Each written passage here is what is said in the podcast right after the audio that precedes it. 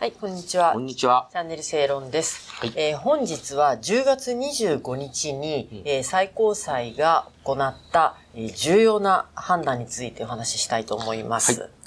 えーまあこれ、これ10月26日、本日はまあ10月26日に今収録してるんですけど、はいこれ長官の一面、ね、これ産経新聞、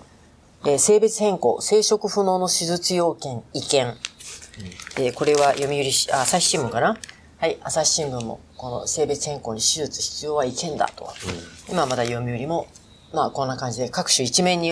えー、取っているっていうぐらいに大きな、まあ、ニュースだったんですね。まあ、歴史的判断そうですね。まあ、あまりもう経緯は長々と言いません。まあ、これは西日本在住の、えー、もともと男性として生まれた方がですね、女性に、まあ、まあ、女性として生活をしているということで、えー、その、女性に、えー、個別、戸籍を変更するとかにあたってはですね、いろいろと条件があるんですね。で、その条件というのが、えーこれ法律に定められていて、それが性同一性障害特例法っていうものなんですけど、これはまあ2004年から施行されている法律です。で、その中でこれ要件があるんですね。生物変更するのには、まあ5つ。あるということで、まあ、まず一つが18歳以上。えー、二つ目が、えっ、と、今、結婚していないこと。で、三つ目が未成年の子がいないこと。で、えーで、手術要件のその四番目、四つ目というのが、えー生殖不能要件というので、えーまあ、生殖腺、まあ、要するに子供を作る、えー機能が、えー永遠に書いているということですね。で、あと5番目が外見要件。まあ、要するにその女性、外観要件、ごめんなさい。えっ、と、で、女性だったら、まあ、胸がないと。男性だったら、えーまあ、下の性器が、まあ、見えないというところがあるんです。うん。で、これに関して、その最高裁が10月25日に判断を出しました。これは先ほど言った西日本の、はいえーまあ男性で生まれた、男性で生まれて今は女性として生活している方の、えー申し立て、最高裁がこれを聞き取りましょうっていうことで、その本人とその代理人の人はい。だけを、まあ、こう呼んで、うん最高裁全員15人の判事が並んで話を聞いたわけですよ。はい。で、その結果が、まあ、昨日示されました。はい10月25日に。はいで、この判決、えー判断について、安藤さん、ちょっと解説してもらっていいですか、あの、結論から言うと、はい生殖不能要件というものが違憲であると。憲法違反であると。ちょっとこれ朝日新聞の方が分かりやすいんで、コピーしたいです。はいはい。要するに、あの、身体への侵襲、要するに犯す、襲うっていうね、それを受けない自由っていうのが、憲法の13条で、はいまあ、認められていると。それに、まあ、そういう自由を制約するものであると。いう判断で、これは。この四番目がですねそうです、そうです。で、それから、その、外観要件。これについてはですね、えー最高裁に至るまでに、この前段階で、広島高裁で、まあ、審理されてるわけですね。で、これについては、あの要するに、広島高裁が、あ審理をして判断していないということで、差し戻しと。で、これをもってですね、あの、手続き的には広島高裁に、まあ、審理が戻るという形になったことをもって、あの、要するに司法がね、踏みとどまったんだと。いうふうに言う人たちもいます。要するに最悪の判断が、まあ、踏みとどまって、まあ、首の皮一枚繋がったというような解説もなされてるんですが、ちょっとどうもいろいろ読んでみるとですね、判決文を見ると、そうではないぞという感じがします。はい。むしろですね、この差し戻しというのはですね、えー最高裁の判決、特に個別意見などを見ていると、多くの裁判官がこう外観要件も違法じゃ、違憲じゃないかと。なんでこれ判断しなかったんだっていう感じでは差し戻してるっていうような、まあそんな印象を受けますねそ。の差し戻した部分、この5項目目のその外観要件のところに関しては、これ反対意見として、えー3人の判事の意見がついているんです。そうです、そうです、そうです。この反対意見というのは結局その他の判事はみんなこの 5, か5項目目の外観要件についてもそのそれは憲法違反だというふうに言っ、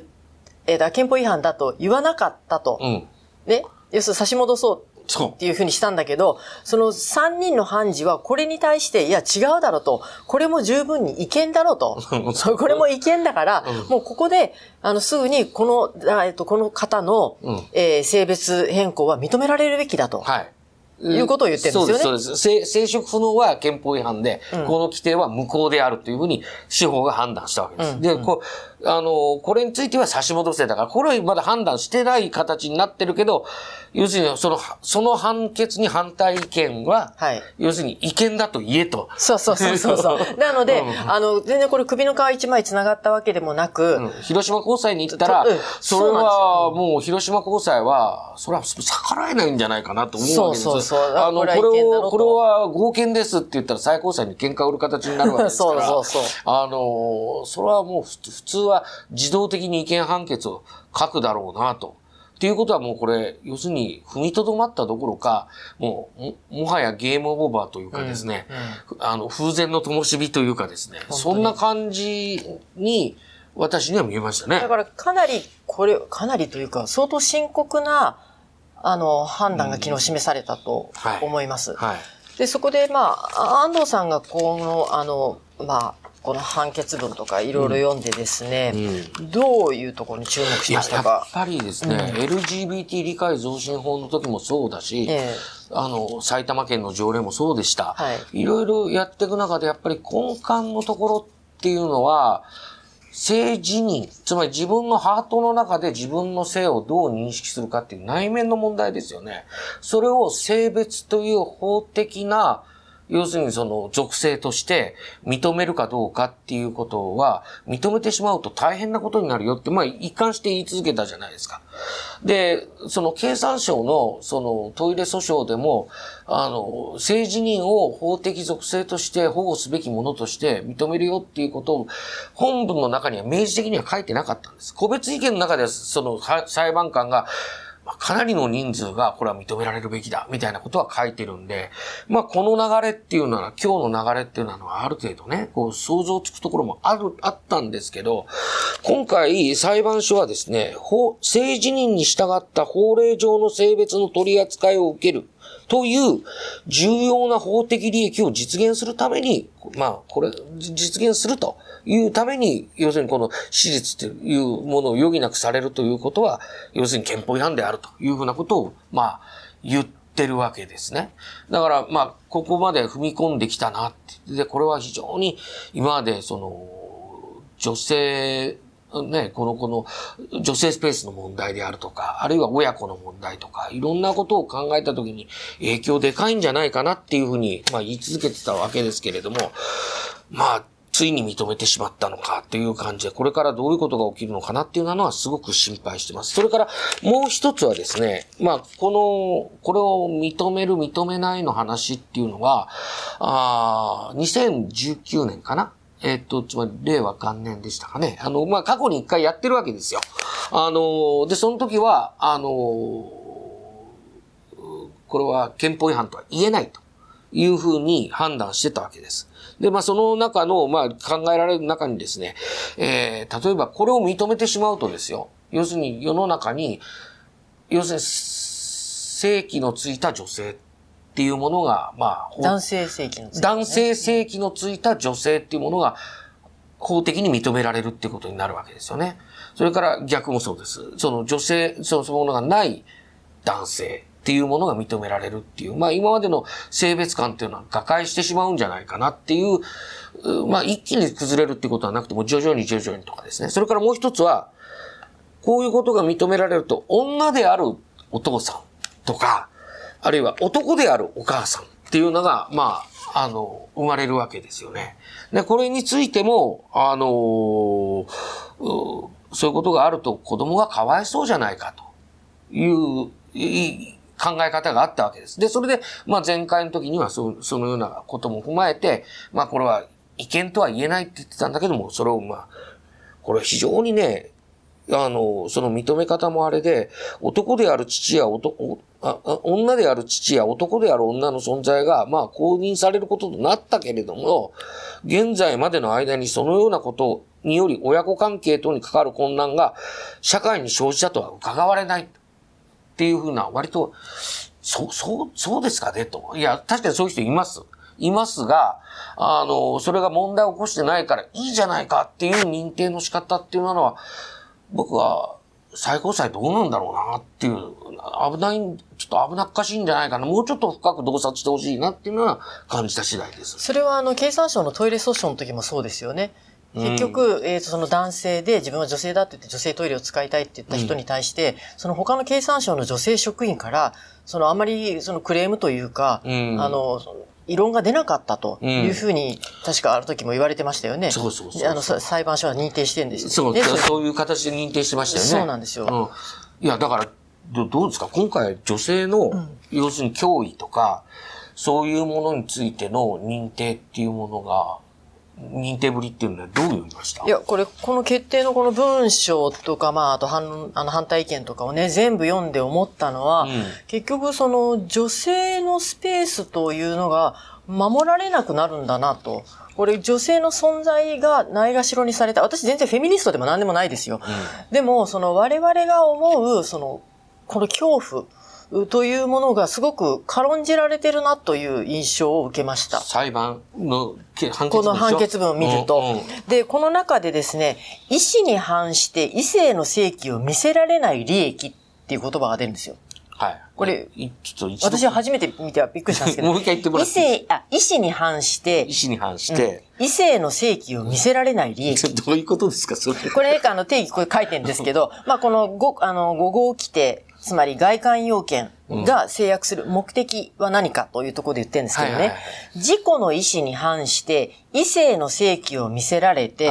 羞恥心や恐怖心、あるいは嫌悪感を抱かされることのない利益。あ、キャーってならずに済むってやつね。そうそうそう。そういうそういうことだよねそうだから女性はそういうことを思いたくないわけですよ。見せられたくもないわけ。見せられたくもないわけ。うんうんでも、この中で私がい違和感があったのが、この、羞恥心と恐怖心と嫌悪感っていうのが全部イコールにされてるところ。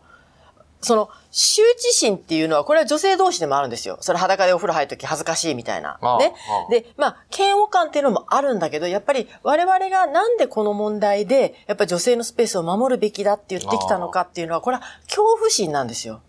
そうだよね。ななんかこれ全体見ると、羞恥心とか、困惑とか、そういう、なんかぼやぼんやりしたものであれなんだけど、くらでも、やっぱりこれは恐怖心なんです。で、あの、この、きあの、判決文の中にもね、あるんですけど、要するにそのトイレの話と公衆浴場の話を書いてるわけですよ。はいはい。で、特にトイレなんかには、まあ日本でも、まあ海外でもそう、海外はまあ少ないかな。男女で使えるトイレっていうのがあったりするじゃないですか。うんまあそうなんだけど、要するにこの中では、そのトイレは個別で、その別にその正規を見せるところはないじゃないか、みたいなことを書いてるんですよね。でも、一つのその狭いところに二つまあブースがあるようなトイレで、隣やっぱ男の人入ったらやっぱ女性は嫌ですよ、大抵。うんうんで、そんなところで小さい女の子だったらもっと嫌ですよ。親としても。うんね。で、そういう恐怖心っていうのをなんとなくないがしろにしてるなというのがすごくこの今回のこの全体の印象だったんですよ。うんで、確かあの女性スペースを守る会とか、まあいろんなそのね、あの、ひ方々がですね、えー最高裁が今回の判断を示すに先んじて申し入れをやってるんですよね。要するに、その、今回の件っていうのは、申し立て人の意見は最高裁が、まあ、聞きましたと。うんでもそこにはですね、政府も入っていないし、うんえーその、権利を守れって言ってる女性側の意見も全くそこには入ってないんです。これはその構造上の問題もあって、要するに家事審判だから、申し立て人が、まあはいまあ、役所の窓口って戸籍を変えようって言ったら拒否られたと。で、それを、要するに裁判に訴えた場合っていうのは、国は当事者として出てこないんですよ、ね。そうなんですよあの、自分が不当な訴えをされたって言ってるだけで、それを裁判所が聞くだけで判断する。そこには、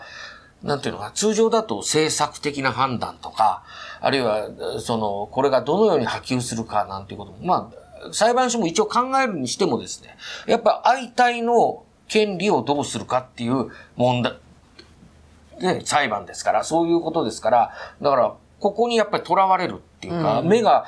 その、女性全体になんか及んでないっていう。及んでないし、それにこのあの判決は、判断って、決定はですね、なるほど結局その立法府に、えー法律を変えろと、変えるなり、なんとかしろっていうふうなことを言ってるわけです。それなのに政府は、今回入れてないんですよね。うんまあまあ政府と立法府っていうのはちょっとあれですけれども、いずれにせよその、あの法律を、をうんぬんする人たち、ね、が全く介在してない中でのこの判断なんですよ。だから今からこれ混乱もたくさん起きるし、うん、あの、まあ、何よりも、やっぱりどうやってこれから本当にその女性のスペース、女性子供のスペースを担保していくかっていうのを真面目に国会議員とかは考えていかないと、LGBT の理解増進法の時も、ここら辺の議論っていうのがちょっと置き去りになって、特にそのトランスジェンダーという枠に関してのね、議論が置き去りになってすごい進んでしまって、まあ、あれは最後、まあ、いろいろあってね、まあ、評価は分かれるんですけども、結局、今回の決断、あの、世の中の半分は女性だからな、うん、で、今回の決定についても、やっぱり LGBT 理解増進法のその議論とかが、やっぱり少し、これに、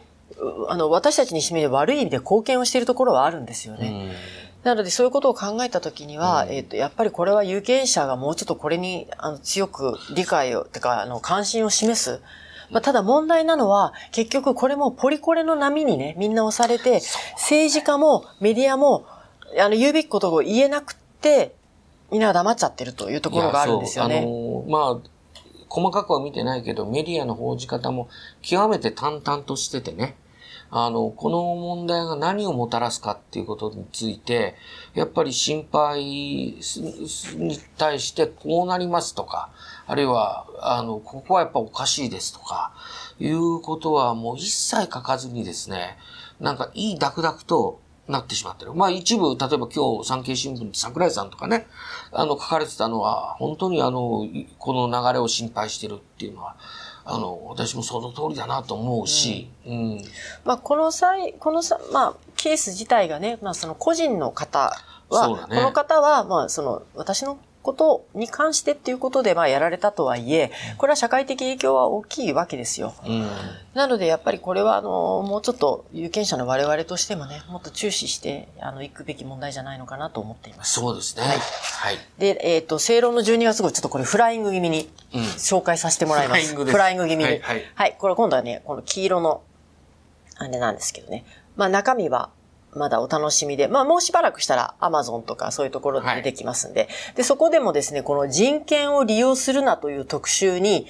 えー、女性を守る、女性スペースを守る会で、えっ、ー、と、これ共同代表なのかな？いや、あの、防波堤役。防波堤役。あの、滝本太郎弁護士に寄稿していただいてます。はい、あと、麗澤大学教授の、えっ、ー、と、八木秀次先生とかに、はい、えー、そのあたりをまた語っていただいてます。たまたまこれ、考慮の直前ぐらいに、えっ、ー、と、10月25日に今回の件で、あの、決定が出るっていうニュースが飛び込んできたので、ちょっと対応ができなかったんですけれども、まあ、あの、読み応えは問題、問題提起は変わりませんので、はい、はい、はい、読んでいただければと思います。はい。11月1日発売です。よろしくお願いします。よろしくお願いします。